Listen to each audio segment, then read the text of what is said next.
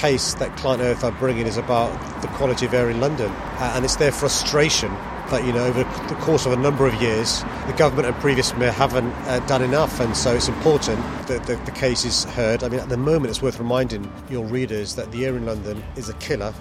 Uh, it makes you sick, and it's unlawful. We've got to do something about it. Figuring out how to clean up the air in London or any of the other 35 cities in the UK where we're out of compliance isn't rocket science you know, it isn't very difficult. Um, it just takes some political will and a little bit of traffic engineering, and then some creativity about how to give incentives for uh, people to move away from diesel vehicles. From edie.net, welcome to this week's edition of the Sustainable Business Covered podcast. The more perceptive listeners among you will note that these are not, in fact, the dulcet tones of editor Luke Nichols. Unfortunately, both Luke and senior reporter Matt Mace are otherwise engaged, which means you're stuck with me, reporter George Ogilvy. But have no fear, because we've prepared what I believe to be at least a real belter of an episode. This week, the focus is on the area of green policy, a topic which I hold very dear to my heart. Both guests are linked by recent events in the green policy sphere. Now, our first guest is a special one for me, as I was recently handed a golden opportunity to interview a personal hero of mine, it's fair to say. So, who am I talking about? Well, of course, it's Mayor of London, Sadiq Khan.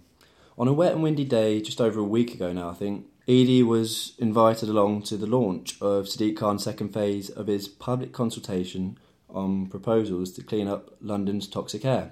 Gladly obliging, I joined the mayor along with pupils at Southwark's St Saviour's and St Olave's School, a traffic hotspot that would be included in the mayor's proposed ultra low emission zone expansion in London.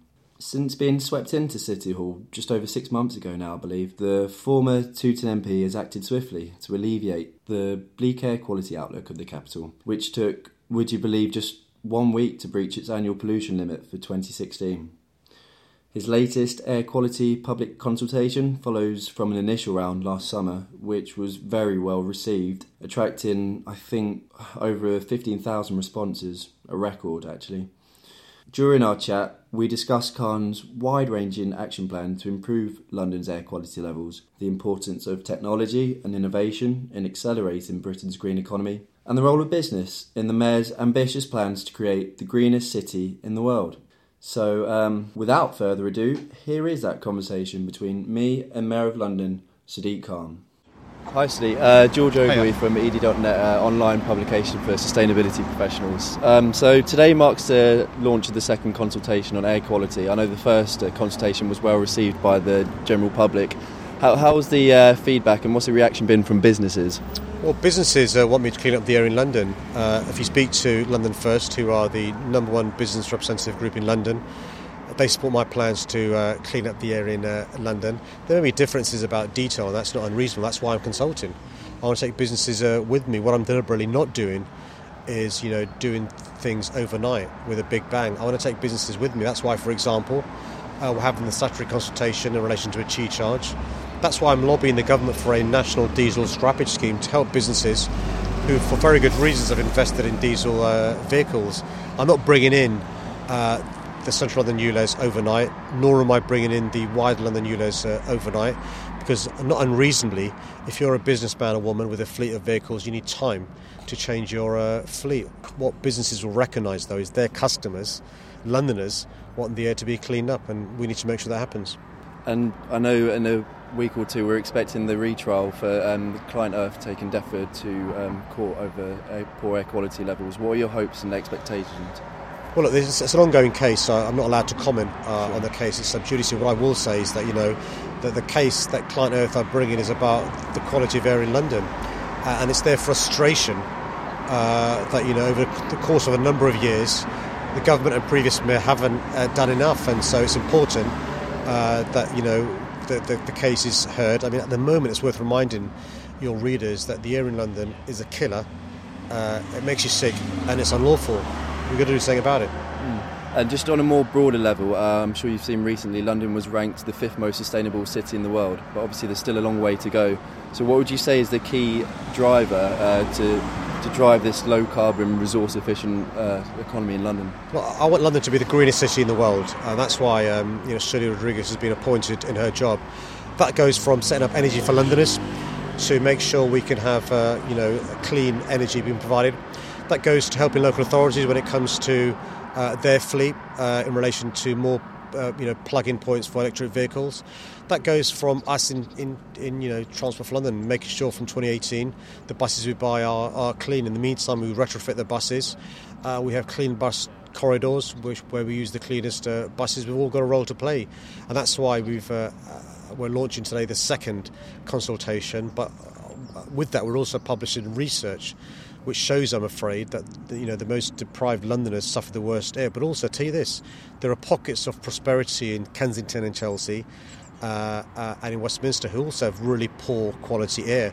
That's why it's important we work together to clean up our air. Mm. And um, to drive this low carbon future, we're going to need technology and innovation. I know that there's this clean tech cluster that's being formed in West London. Um, how important do you feel technology and innovation will be to driving low carbon future? Well, innovation and technology is crucial. Uh, we are shortly advertising for a chief digital officer.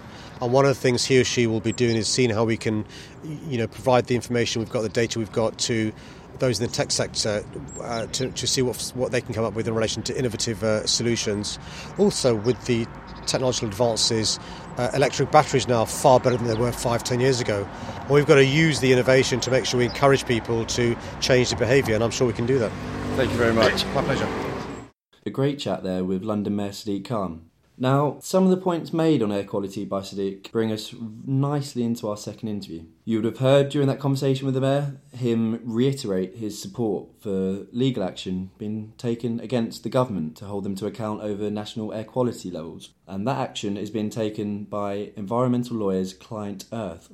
So, just to provide our listeners with some context, last year Client Earth won a case against the government in the Supreme Court over the UK's illegal levels of air pollution the government was ordered to produce plans to tackle the UK's toxic air crisis, but those plans were so poor that Client Earth has been forced to take them back to the High Court.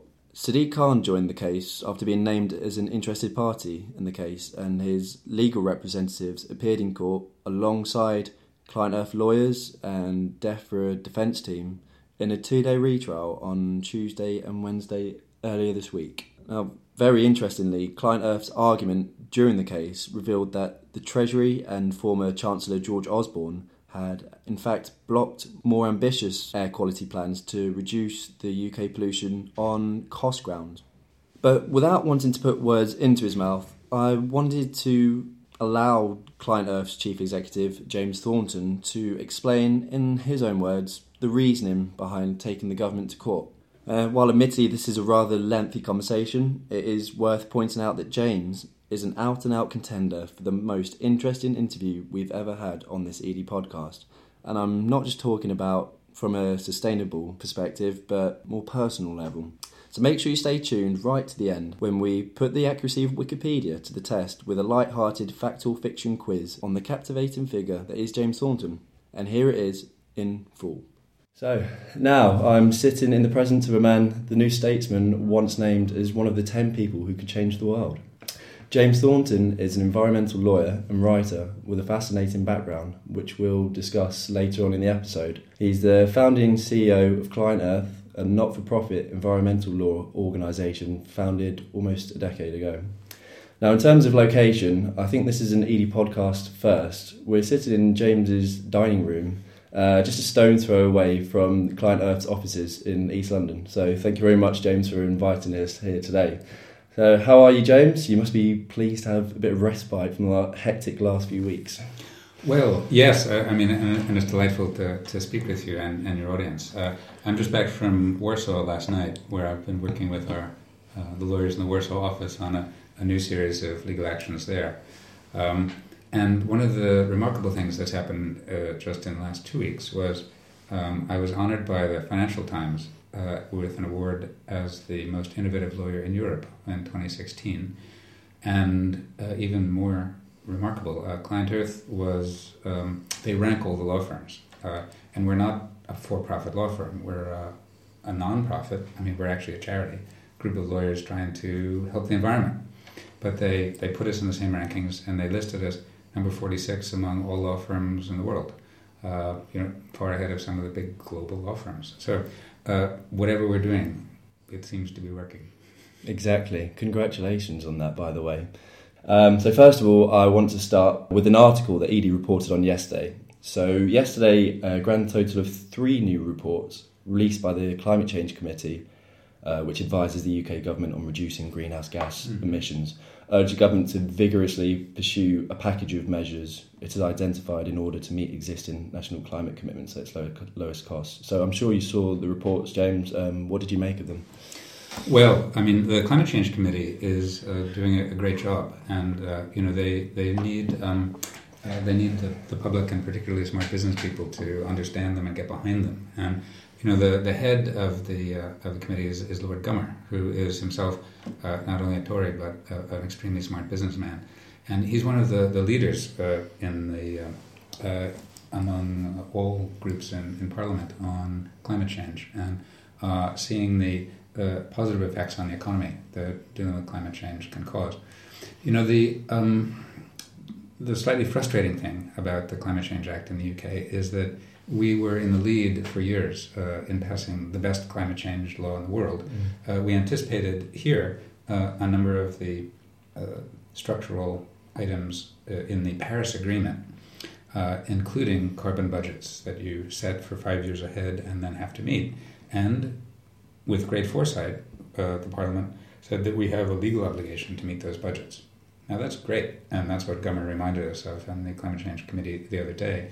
And a number of ministers have said that you know at uh, before the Climate Change Committee came out with its recommendations that uh, with current policies we'll fail to meet our, our, our, budgets, which is a violation of their legal duties.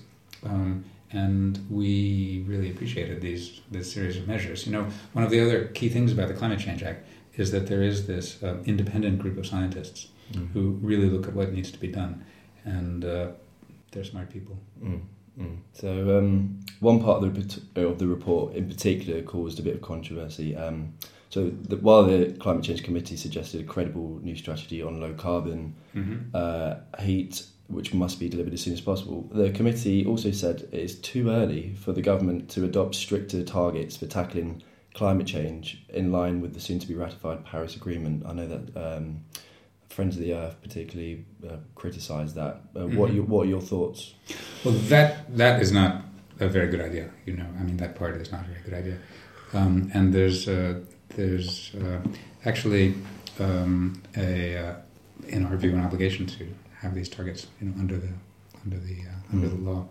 They did say a good thing on on aviation you know, and uh, that we need to reduce aviation uh, emissions uh, and uh, among other emissions. So mm. there are there are good things in there. Mm. We had the aviation deal um, ratified, well, well, that passed last week, and mm-hmm. I think people have come out and said it was wasn't strong enough, too weak, only offsetting emissions rather than mm-hmm. reducing, but it's a, it's a start nonetheless, isn't it? So mm-hmm. we'll see. But, um, so moving on to um, the report uh, released yesterday by Client Earth. Um, as I previously alluded to, Client Earth released a report stating that the government had breached the law over the Climate Change Act. Um, report stated that the Pioneering Act has, in practice, been dangerously neglected in recent years, while the machinery that makes the law work across government has been fallen by the wayside. Mm-hmm. Uh, these are quite damning statements. I'm interested to hear what drove Client Earth to release this report and sort of what, what is the key message to be taken from it. Yeah, well, I mean, the what, what drove us to release it is the the uh, going back to the idea I was sharing a minute ago that we had uh, and still have on the books mm. the um, perhaps the world's best climate change legislation, certainly among them. Mm. Uh, but with legislation, it always comes down to uh, it's even if it's very nice in theory and if it sounds great, if it's not implemented well, it actually doesn't get you anywhere. Mm. So people can then take credit for having done a nice thing, mm. but unless you implement it, you know, it, it's uh, pointless or even worse because you think you've dealt with the problem and, and you haven't. And one of the things the Climate Change Act didn't do, um, which needs to happen if it's really going to work, is uh, well, two things really. One is it doesn't cover all emissions, so it uh, it exempts from coverage about 60% of the emissions in the UK, which are covered by the emissions trading scheme. Mm. The problem is the emissions trading scheme doesn't really work.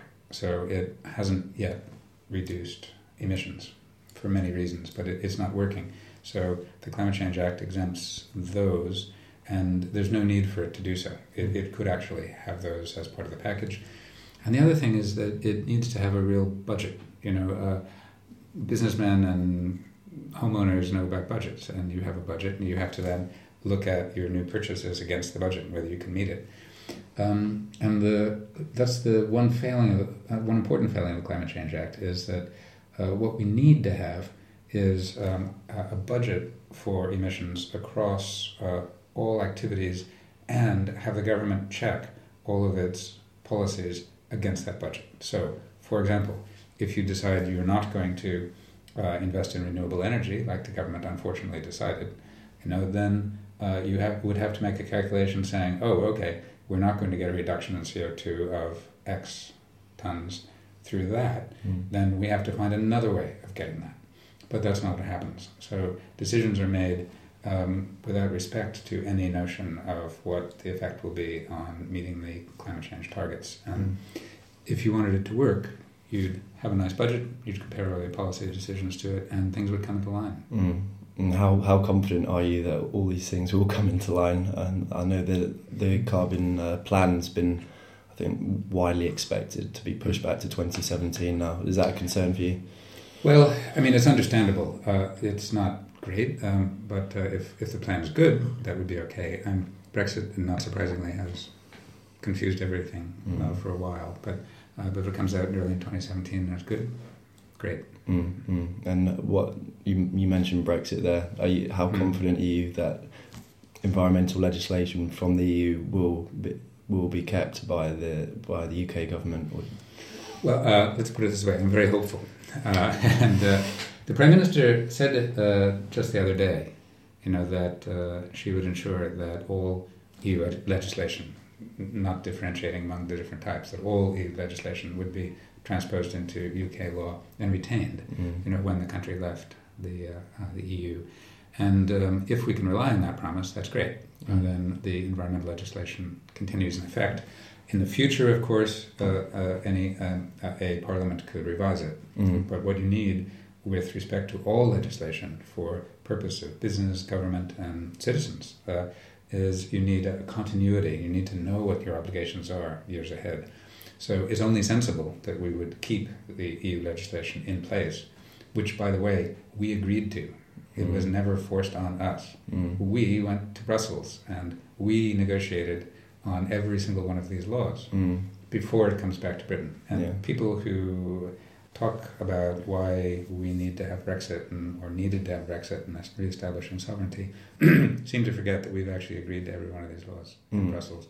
And if we didn't, it wouldn't become a law because we could have blocked it, and we didn't. So we signed up. You know, mm. so we actually had a sovereign choice to accept these laws or not. Mm. We did accept them, and therefore it's not crazy to say they should stay in effect when once we leave the EU until some future date when we may re-examine them. Now, when they re-examine them, mm. it's a big question. Mm. You know, will we keep them? Our argument is that, and particularly on air quality, since I know that's a subject you're interested in today on air quality, uh, we could use it as an opportunity to improve the air quality law. You know, the uh, European air quality law is is okay, uh, but it's not as good as it should be. Mm. Um, even though it's not as good as it should be, the UK and other countries are violating it. Mm. but if we um, take the opportunity, we can actually improve the law and use it to, to drive the economy forward uh, as well as to improve the air quality. Mm. Mm. That is interesting because even with this EU regulations in place, uh, the UK have exceeded uh, quality limits. So we, I suppose, as you say, we can use this as an opportunity now to strengthen law. Well, well, we could uh, to strengthen law and, and to improve the economy. So, um, I mean, we've known about these limits in the UK and every every other country has too. Uh, in the EU uh, since 2010, we had to, we were obliged, we agreed, uh, and we obliged ourselves to comply with these limits. And in the UK, we haven't. Now, we're not alone. Um, so we've also brought lawsuits all across Europe. We can talk about that if you like. Mm. I mean, we're, we're not just um, focusing on the UK, we're, we're focusing everywhere. But um, you had the obligation to come into compliance uh, if you were a member state by 2010. Mm. And in the UK, we haven't. You know, so uh, we got a judgment finally in 2015 from mm. the Supreme Court uh, of the UK uh, to require a plan that would bring us into compliance as soon as possible. Now it was a that was uh, four years of, of fighting in court because the government refused to do anything reasonable. Um, and uh, although litigation is uh, is exciting, it's not an efficient way to resolve problems. You know, I would much prefer it if you could sit down with the government and say, "Well, okay, this is a legal obligation. You know it. Let's work out a way to get there." Mm. But they didn't. They took a very um, a very aggressive attitude uh, towards non-compliance, and they even stood up in the Supreme Court and said, um, "We have no intention of complying with this law." Uh, true, we had to comply in 2010, but we will not comply until at least 2025. Mm. Wow. Uh, and the Supreme Court said, okay, what do you want us to do? We're only the Supreme Court. Uh, uh, and uh, that was an interesting question, but it was a serious one in that um, the courts in the UK have not given injunctions against the government very much. Mm. Uh, in this case, we said, well, essentially what we said was, it, forget that it's an environmental law. Uh, it could be a, um, a business law. It could be family law. Mm. If the government can say we're only going to comply with the law when we feel like it, Mm. then you're no longer living in a country under the rule of law. It's no longer democracy under the rule of law. So the Supreme Court did give us an injunction. And the reason we're back in court is that uh, it's clear to us that the government has violated the injunction. So they did come up with a plan uh, by December 31 of last year, as they were required to do, but it doesn't meet the requirement of being a plan that will bring the country into compliance as soon as possible. They're saying that in London, as soon as possible is still 2025, which is what they said before the injunction. Mm. And we know it's simply not true. Mm, mm. So, um, yeah, just for all our listeners who aren't aware, the retrial will take place on Tuesday and Wednesday, I believe. And obviously, you can't go into the specifics of the case for legal reasons, but maybe if you could just uh, perhaps elaborate on what the ideal outcome would be, or maybe not the ideal outcome, but what you expect will happen. Yes, sure. Well, I mean, the, the basics of the case are quite simple. So, like I was saying, uh, the, the Supreme Court uh, actually said, which was remarkable, that uh, the, uh, this, the dirty air that we have is a public health emergency Mm. because 40,000 people a year are dying early of air pollution in the UK. So we had to come into compliance as soon as possible. And the government came back with a plan uh, which clearly doesn't bring us into compliance as soon as possible, uh, and doesn't, for example, in London even have you know a clean air zone for dirty vehicles uh, Mm. for cars, you know, keeping the dirtiest vehicles out of the center, which is what you need to do. Um, the the point here really is that um, figuring out how to clean up the air in London or any of the other 35 cities in the UK where we're out of compliance isn't rocket science. Mm. You know, it isn't very difficult. Um, it just takes some political will and a little bit of traffic engineering, uh, and then some creativity about how to give incentives for uh, people to move away from diesel vehicles. Diesel vehicles are a real problem. You know, all of Europe made the mistake of falling in love with diesel vehicles, and we've got filthy air as a problem as a result, and um, and people are losing lives over it. So what do you do? I mean, so you, you create clean air zones, uh, so the dirtiest vehicles it can't go in at all. Others pay, you know, to go in Mm. to reduce uh, the uh, uh, use of the centers of cities where the air is dirtiest. And then you could quite easily create um, incentives for uh, consumers to buy cleaner, move to cleaner vehicles, um, whether they're uh, uh, tax incentives uh, or scrappage schemes. Mm. You know, and these have been used uh, elsewhere. One of the concerns that we have is for the poorest people who live in inner cities and who drive dirty diesel vehicles. What do you do? Some of them could be encouraged to use uh, public transport, certainly, and part of the answer to the solution is to have more public transport, uh, but it's also to move to cleaner vehicles. And um, there has been um, a lot of work on scrappage schemes elsewhere, particularly in Los Angeles, where Mm. they've been dealing. They've had uh, clean air problems for a long time, and they've been dealing with them quite aggressively for a long time. And as a result, California has actually become, you know, a, a business leader um, in many of these ways. And one scheme they brought in last year um, allows uh, people, if your income is low enough, to get up to uh, fourteen thousand dollars in subsidy to use an elect- to buy an electric vehicle, which will buy it for you if you buy a second-hand one. Mm. So you can get a free electric vehicle if you're poor enough in Los Angeles uh, under their new plan, which is remarkable. So there's an awful lot that can be done. I mean, if you use the opportunity uh, of this Clean Air Plan and then a new Clean Air Act to uh, create incentives for people to buy cleaner vehicles, you give businesses that are interested in all of the many aspects of a greener economy an opportunity because investment starts to flow to them. Mm. And you could become world leading if you wanted to. But do we want to? That's the question. Mm. I think one man who possibly does want to, uh, a man who supported uh, your case, is Sadiq Khan, yeah. the mayor of London, who we actually interviewed on Monday. Mm-hmm. And he's introduced uh, a, a, raft of legislation to bring in ultra low emission zone in mm-hmm. central London a year early, uh, 2019, I believe. Mm-hmm. And um, also, he's he's trying to force the government as hard as he can to introduce a national diesel scrappage scheme. So. Mm-hmm uh, it, there is some positive news out there and some people who are trying hardest, but I just, yeah, let's hope that this can move towards government as well. Um, well, yes, and it needs to. And, um, you know, we're really encouraged by Sadiq Khan. Um, when we changed mayors, uh, we got a mayor who was much more interested in clean air. You know, and his very first policy move when he took office was to decide to join our lawsuit against the government, which was a really good sign, you know, of, of, of his intention. And a lot of the, uh, the ideas he um, uh, has proposed now um, are, are ones that we are very much in support of. You know, the uh, I, I don't want to always quibble, but he could be doing even more. You know, um, 2019, you don't need to wait till 2019 for the ultra low emission zone. Why not 2018? 2018 still gives you quite a lot of time to design it. Mm-hmm. How about the middle of 2017? But 2018, I'll just give you an example.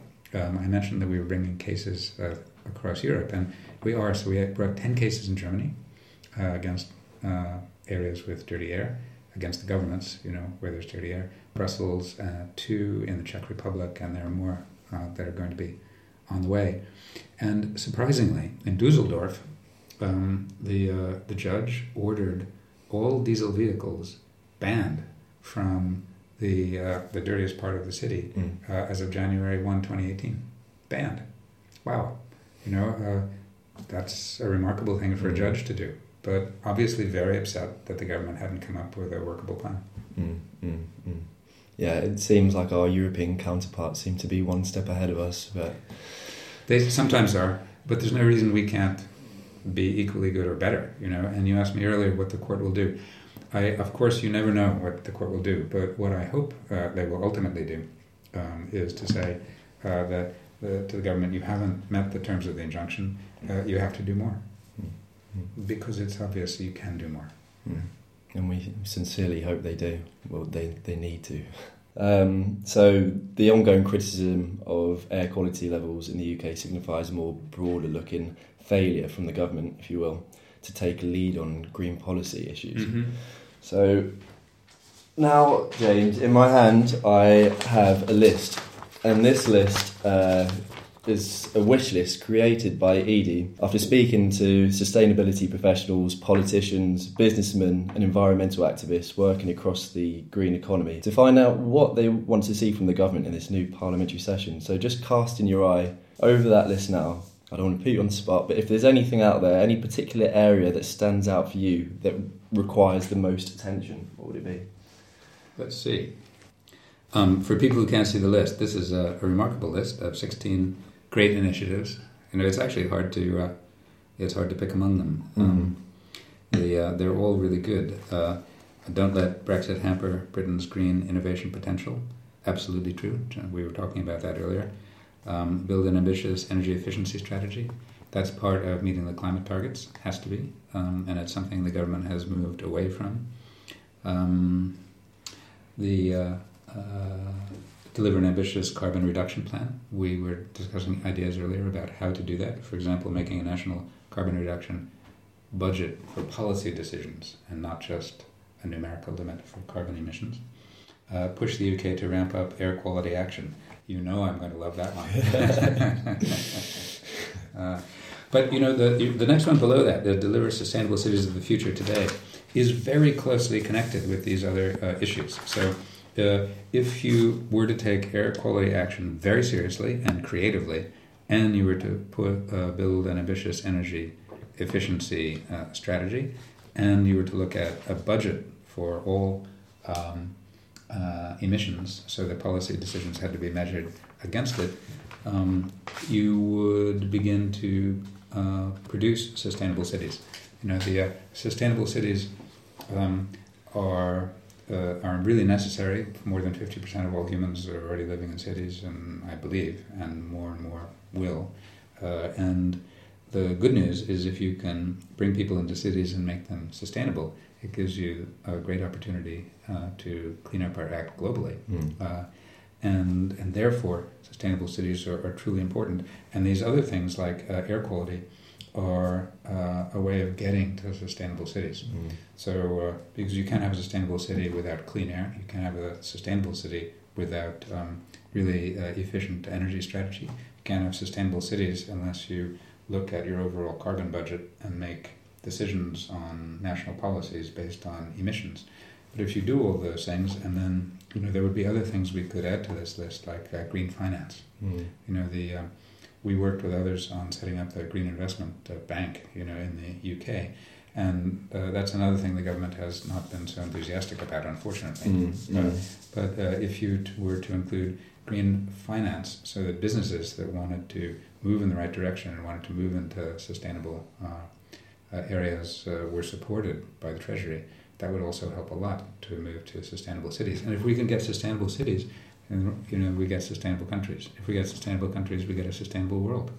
It's a knock-on effect, isn't it? Yeah, mm. it's a positive, virtuous circle, uh, and it's what we need to do. So all of these, uh, or many of these things, uh, would link directly into that goal of of creating sustainable organisms. And you know, a, a sustainable city really can be looked at as an organism.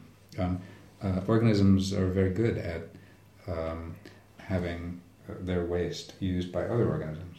You know, so that um, nature recycles everything perfectly, and nature doesn't produce pollution.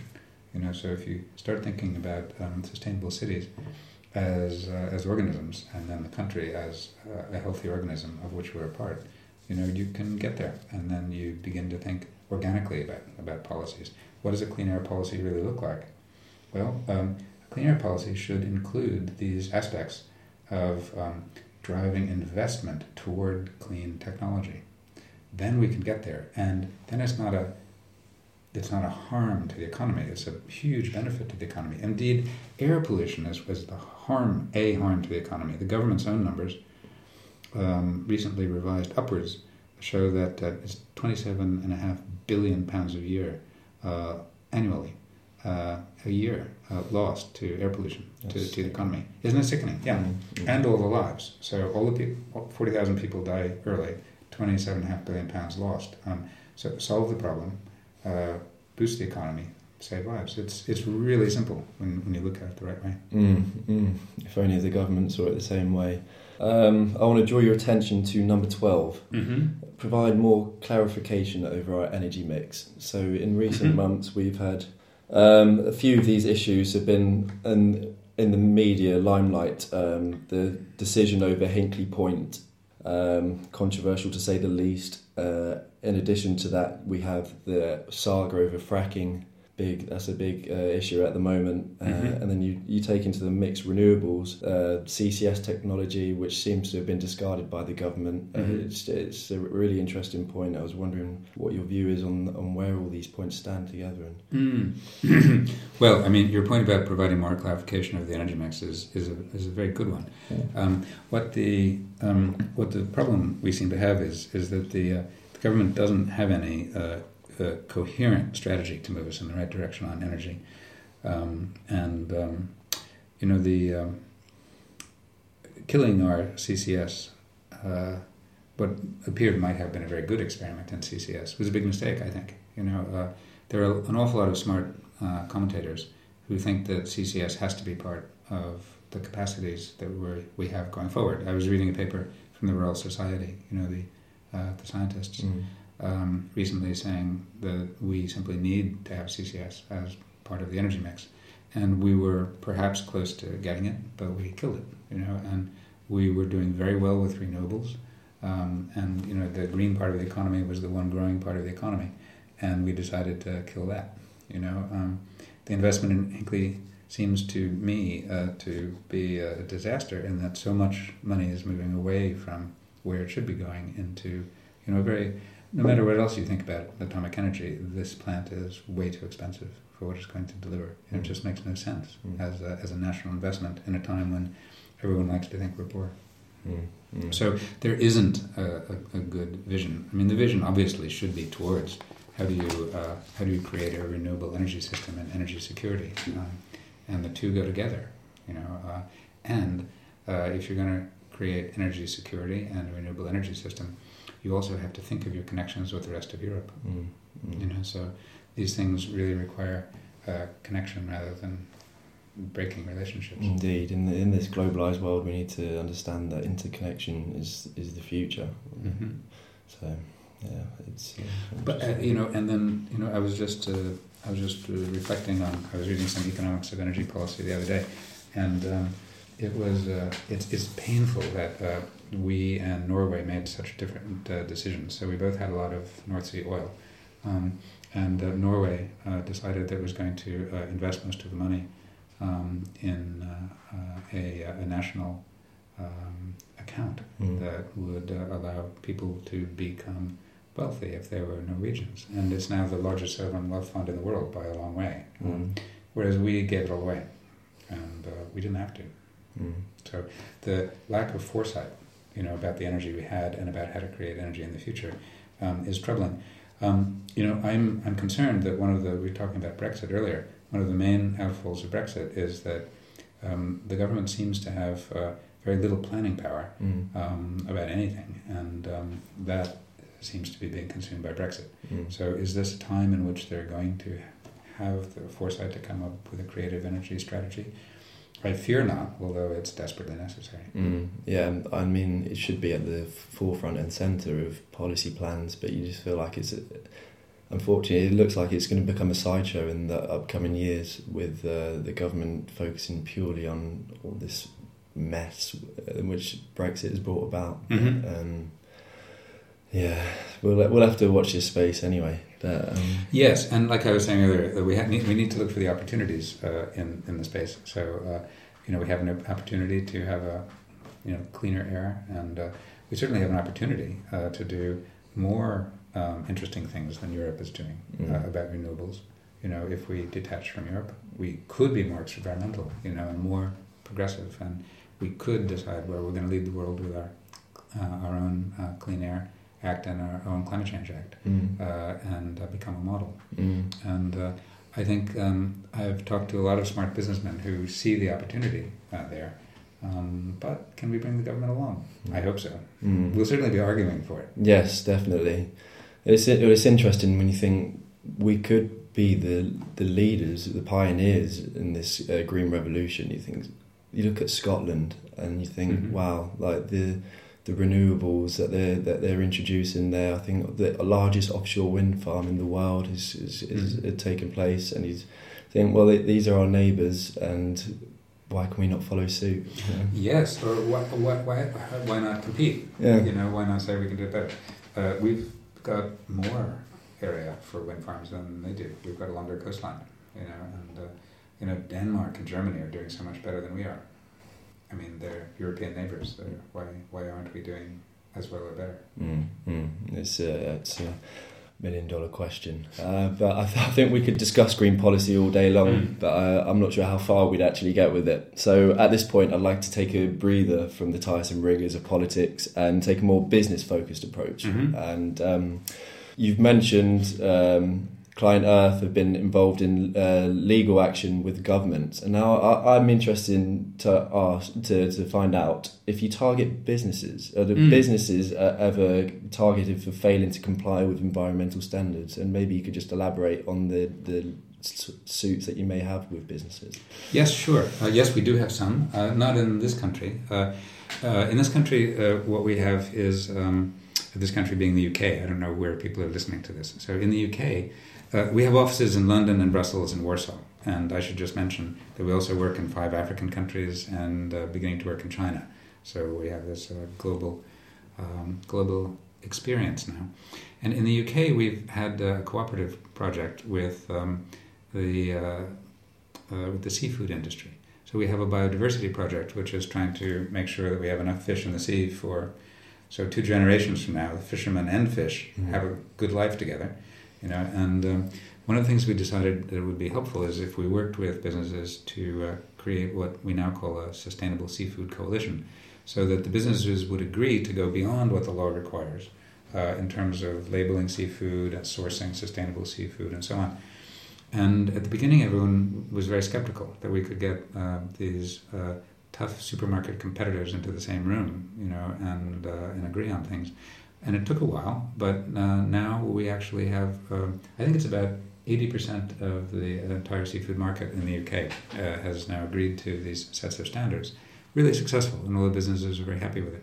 So that's an example of us uh, looking for ways to work with businesses and uh, encourage them to actually go beyond what's required at the moment uh, and show the possibility of where the law could actually come up to. So there's the seafood industry in the UK has has become a global leader, and now we're trying to take those ideas to the US. Mm. Um, so that's one type of work with industry.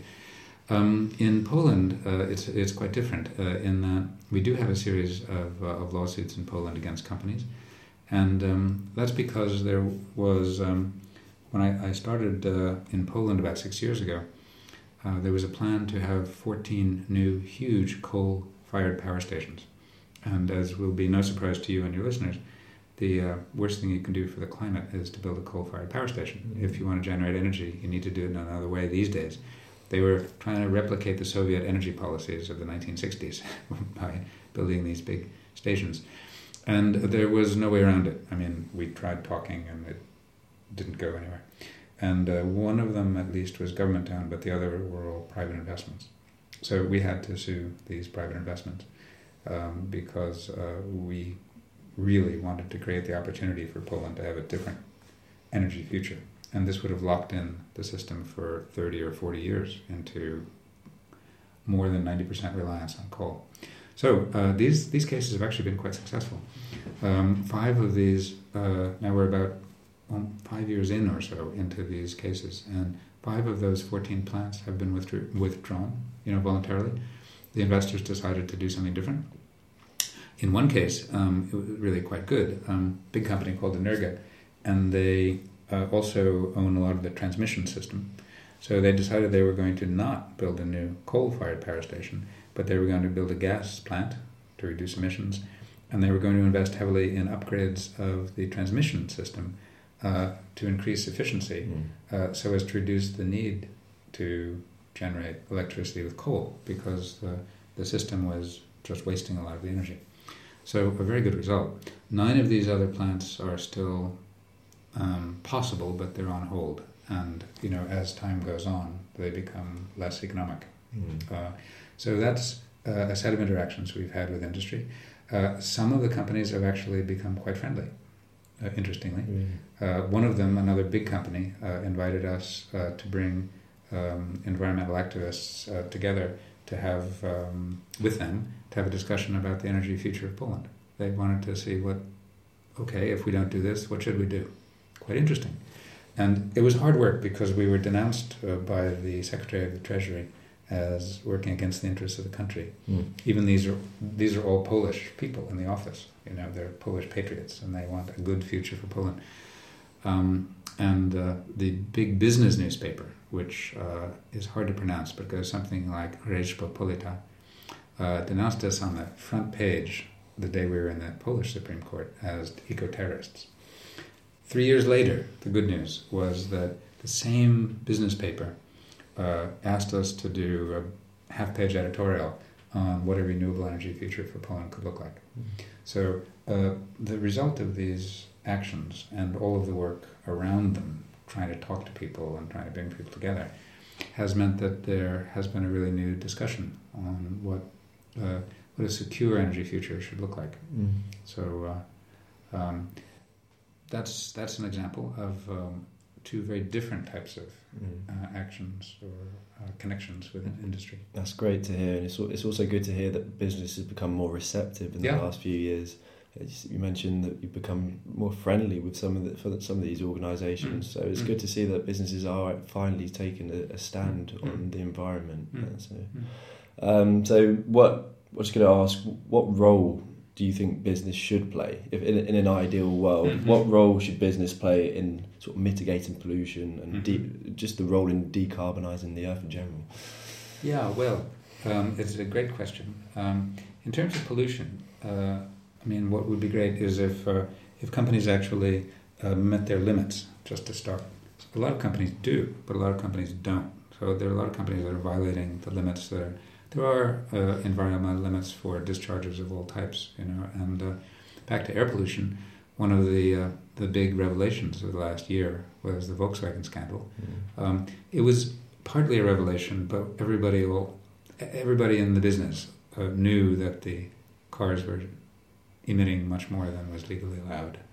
Uh, anyway, um, and uh, the government was essentially colluding with them, or the governments were. I mean, uh, now that the UK government finally uh, was caught in not having to do anything, uh, not having done anything, it uh, it tested 37 different models of cars, um, diesel cars, and found that they all emitted much more than legally required in real world conditions. Uh, some of them six times or more what was legally required.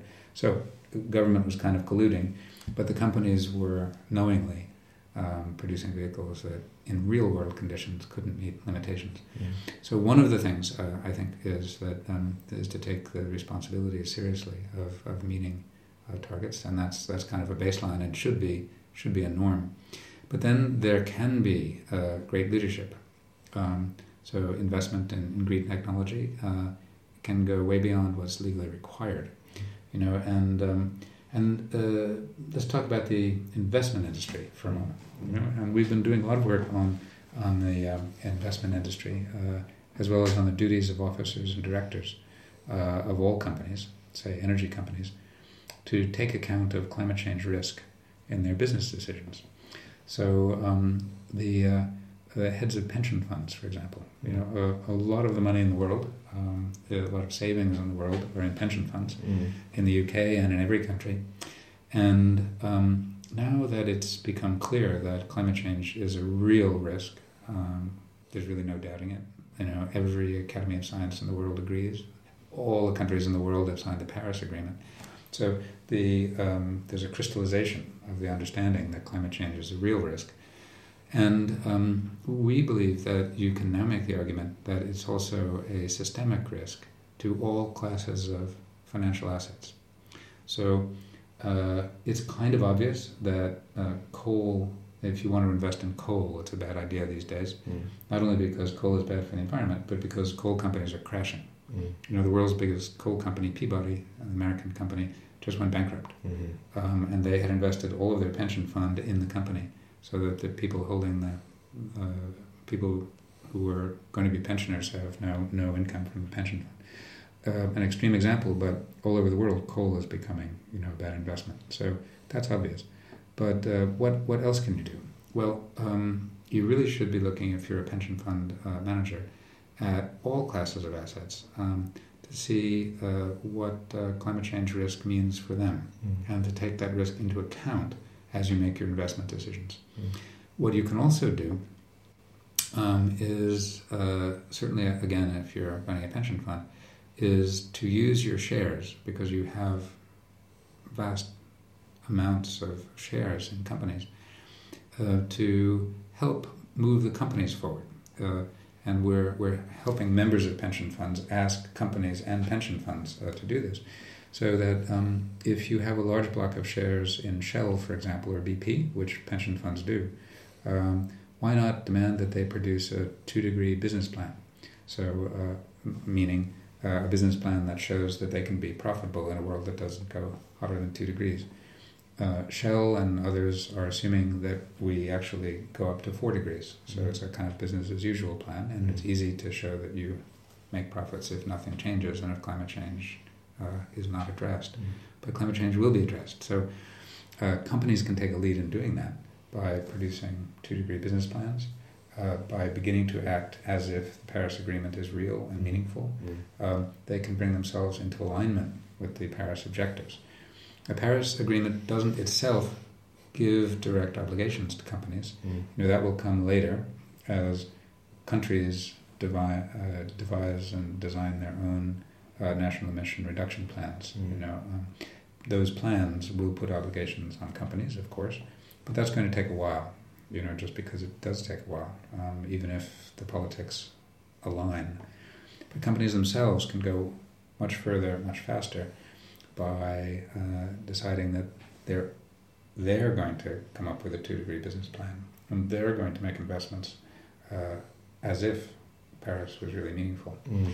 And the fact that this um, climate change risk is now financial risk Mm. uh, gives the uh, officers and directors of companies more freedom uh, to make investment decisions so that uh, they don't have to only think about the next three months. You can think in the longer term if you realize that um, there's a financial risk to your company. Um, and that would be great.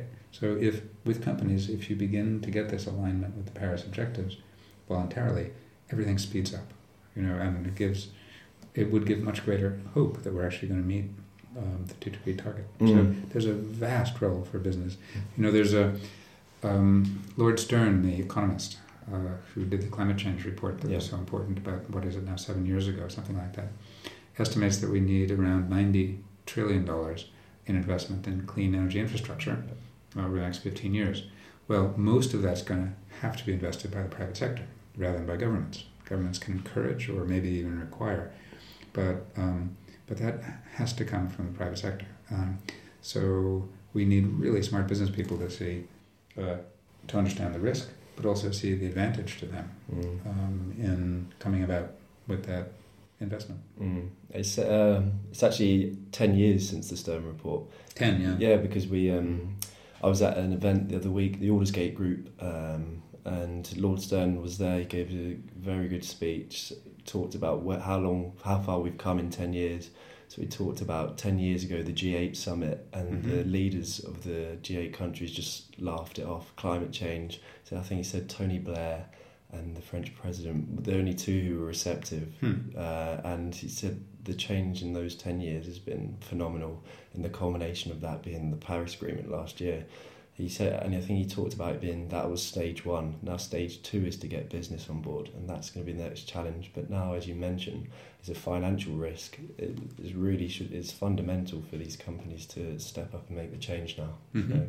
So, That's right, and the, um, we're spending a lot of, our, uh, of, of time um, uh, defining, you know, why is the financial risk, and then what the duties are for all of the actors in the investment chain.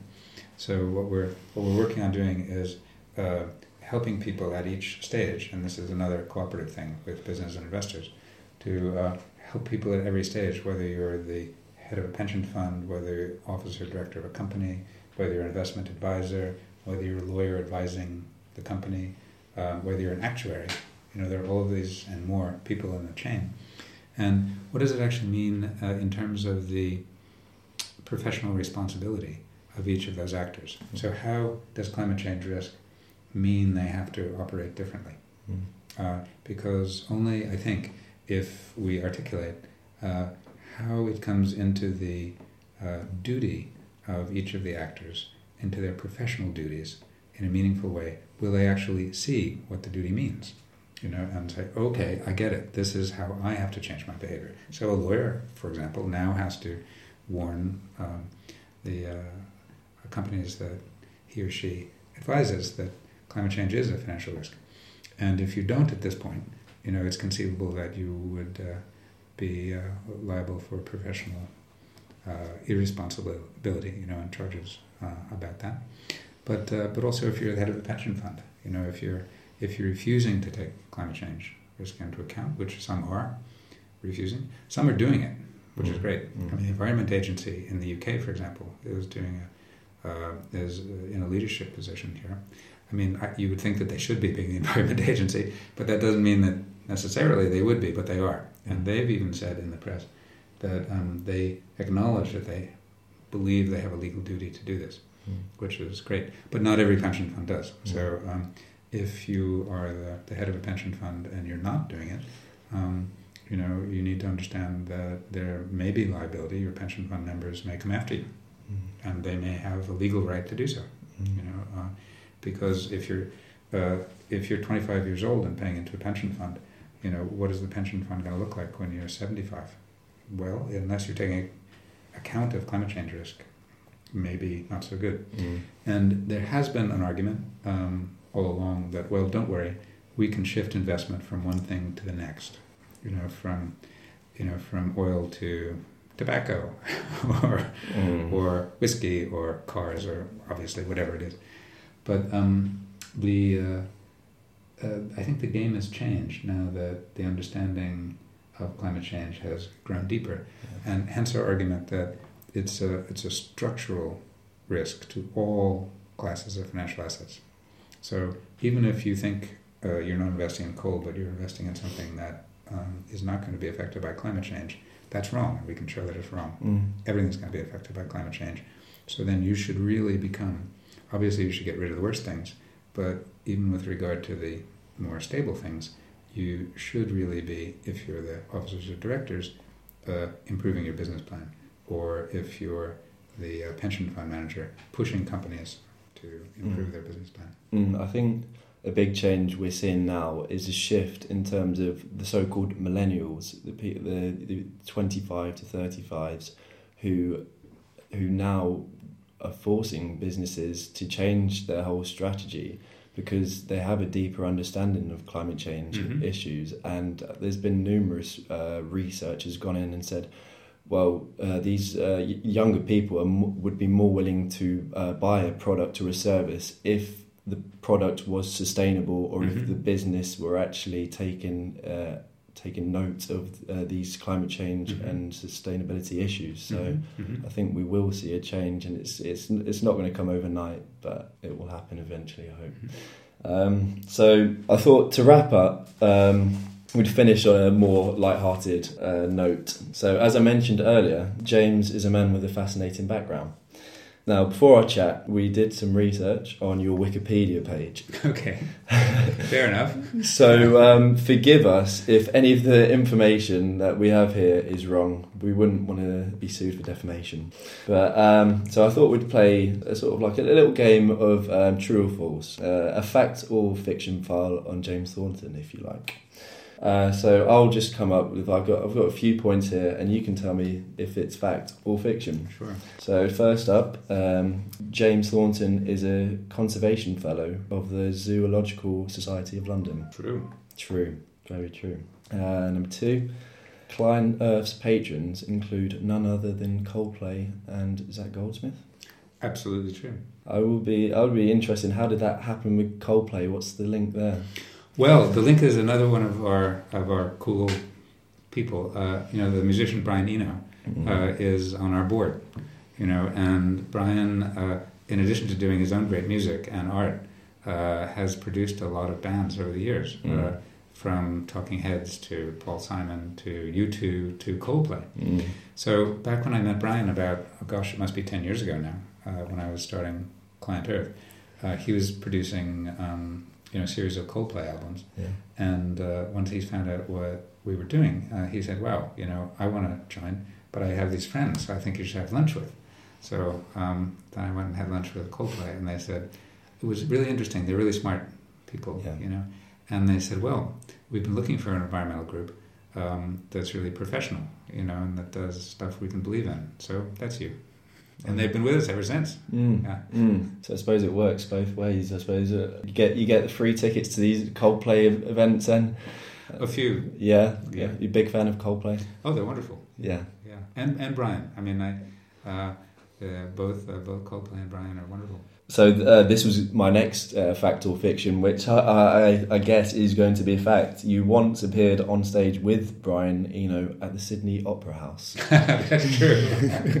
That's true. That's a pretty good gig for a non-profit lawyer. You know, uh, but Brian was running the uh, uh, the big Sydney Arts Festival that year. He was curating it, as they say, uh, and um, so he could do uh, a lot of things that he thought were interesting. And yeah, we had a discussion for a couple of hours on the main stage in the Sydney Opera House about what the future should look like. Mm. uh, with me and him, and then we brought on a, a group of, uh, of environmentalists and you know had questions from the audience, and it was great. I, I don't think I'll ever get to play the main stage of the Sydney Opera House again. Still, that's one for the bucket list at least, isn't it?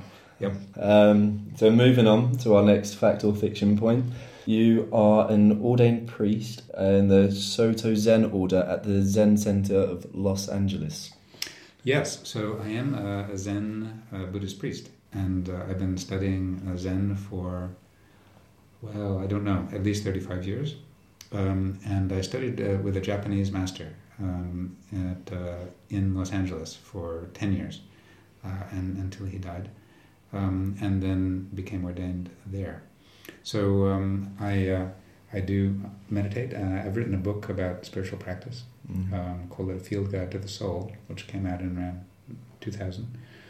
And, um, you know, for me, uh, the Zen practice um, uh, gives you not only a way of dealing with stress, but it does, but way beyond that, it opens up a space of creativity where you can come up with positive solutions to problems, you know, to policy problems, to legal problems, mm. to human problems. Mm. Because all of these things are that we're talking about are really human problems, aren't they? I mean, they're not just legal problems or policy problems. They're they're human problems, and they're problems of people thinking. You know, so if you want to come up with um, you know creative way through these human problems, uh, Zen gives you the space, and it makes you very human. Mm. You know? um, and I was interested uh, recently. I was reading part of Steve Jobs' uh, biography, um, and uh, he described his Zen meditation. He did Zen meditation too, Steve and he described it in the same way. Uh, he said, "Well, it gives."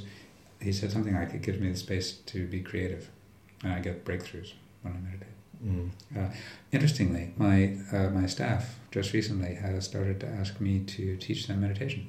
So um, when I was in Warsaw this week, um, I led uh, um, seminars on meditation. I'm going to do it in the other offices, and um, it's uh, it will be a really great experiment they've been teaching meditation at Microsoft and Google mm. for years, and I was interested to find out that there's a, they've been teaching meditation in the UK Parliament mm. for some years now. So, uh, and there are groups of judges and prosecutors mm. uh, in California that are learning how to meditate to deal with stress and to get better insight. And uh, there's a group of judges in Spain I just discovered, and a group of lawyers in the Netherlands. Mm. So slowly, uh, people are, you know, using meditation to to deal with their stress and to you know get that access to creativity. That sounds fascinating. I'm sure it's it's incredibly useful in term in well just in general, but especially mm-hmm. if in, when you're taking on such highly stressful uh, activities. Maybe that's uh, where the government been going wrong. Maybe we could get Greg Clark to lead these meditation classes for the uh, for the department. Um, so moving on, um, you were the executive director of a science research organisation which worked on the medical application of hallucinogens. That's right. So it's called the Hefter Research Institute, and um, the uh, the idea here was that a group of uh, top neuroscientists came to me um, a while ago now, say uh, 17, 18 years ago, something like that and said we um, need to have uh, legal access to research with hallucinogens because uh, nobody's worked with them since the 1960s and they got a bum rap. Um, and you know we could do a lot of uh, brain imaging mm. um, if we had access to them because they're the only compounds that actually light up the neocortex. Mm. so uh, and the ser- serotonin transmission system there. So we need access to them for that reason but also we think there are really important therapies that they could be useful for. Mm. Uh, and they said, You seem like the kind of lawyer who knows how to get things done, so can you help us get legal permission? Mm. You know? So I said, Well, that's really interesting, sure. Mm. Um, and um, and we did, and now there's a there's a whole new area of science looking modern science looking at the medical uses of, of these, both for uh, imaging, but also for um, working with uh, patients uh, with PTSD, mm-hmm. um, mm-hmm. and also uh, there's been now a lot of work, very positive work on um, uh, cancer patients who are dying and have a lot of pain. Mm. And it turns out that a lot of the pain um, is caused by fear and you know clenching. You know, so it's uh, both psychological pain and physical pain. Mm. And uh, a number of studies now uh, in the United States have shown that uh, you know properly and carefully used um, some of the hallucinogens can um, help these patients get over the fear and significantly reduce their pain. really interesting. That is fascinating. Yeah. Really. Yeah. Wow. Uh, we'll have one last point, which is your fact or fiction. Uh, your second novel is this your, your most recent novel? I think I'm right in saying delves into the powers of the ancient gods of Egypt and conjures them into a thrilling sci-fi adventure. That's that's nicely described. uh, yes, and uh, everyone, please buy the book. it's called uh, Sphinx, and uh, I uh, I really wanted to uh, put together my interest in, in the environment and in ancient Egypt and and various other things into into this novel, and it it was many years in the writing, and it imagines that um, you know it assumes for purposes of the story that the gods of ancient Egypt were real. Um, and uh, I noticed that in, in the Bible and in ancient Egypt, uh, people uh, talk about their best people talking to the gods. You know, so like Moses talks to God, and in Egypt, uh, some of the pharaohs and priests talk to their gods, and then and that was just like that's what the stories said. And then at a certain time, they uh, they stopped, you know, and after Moses, nobody gets to go up to Mount Sinai, and after a certain point, the Egyptian pharaohs don't talk to their gods anymore. I thought, hmm, well, let's assume that people really did talk to the gods, and then the gods went away. Uh, what if they come back?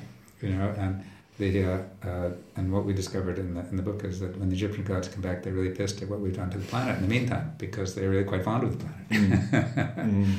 and um, and that's and that's what happens, and it's it's a great adventure. Mm. mm. That'll be an early Christmas present for myself then.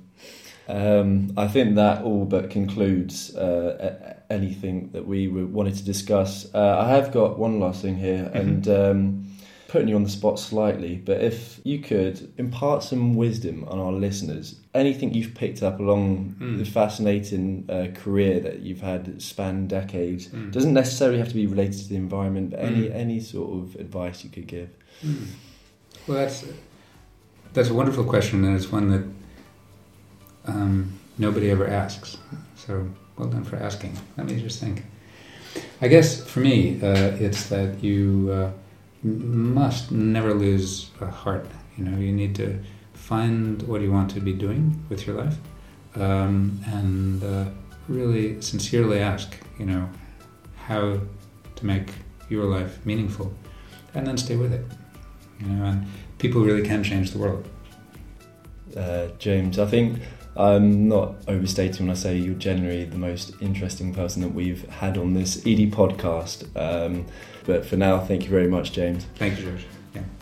There you go. Some inspirational words of wisdom there from a truly inspiring figure. I did promise he would not disappoint. So, that just about wraps up this week's episode of Sustainable Business Covered. I hope you enjoyed it. Next week, Luke and Matt will be back in the studio where we will be speaking to vehicle sharing pioneers Zipcar. And I've just been told an interview with UK's Green Building Council for our Green Building Month. Now, it's worth reminding you all that this podcast is now available on iTunes. Just search for Sustainable Business Covered, and you are still able to listen to them all for free on the edie website. Anyway, until next time, it's goodbye from me.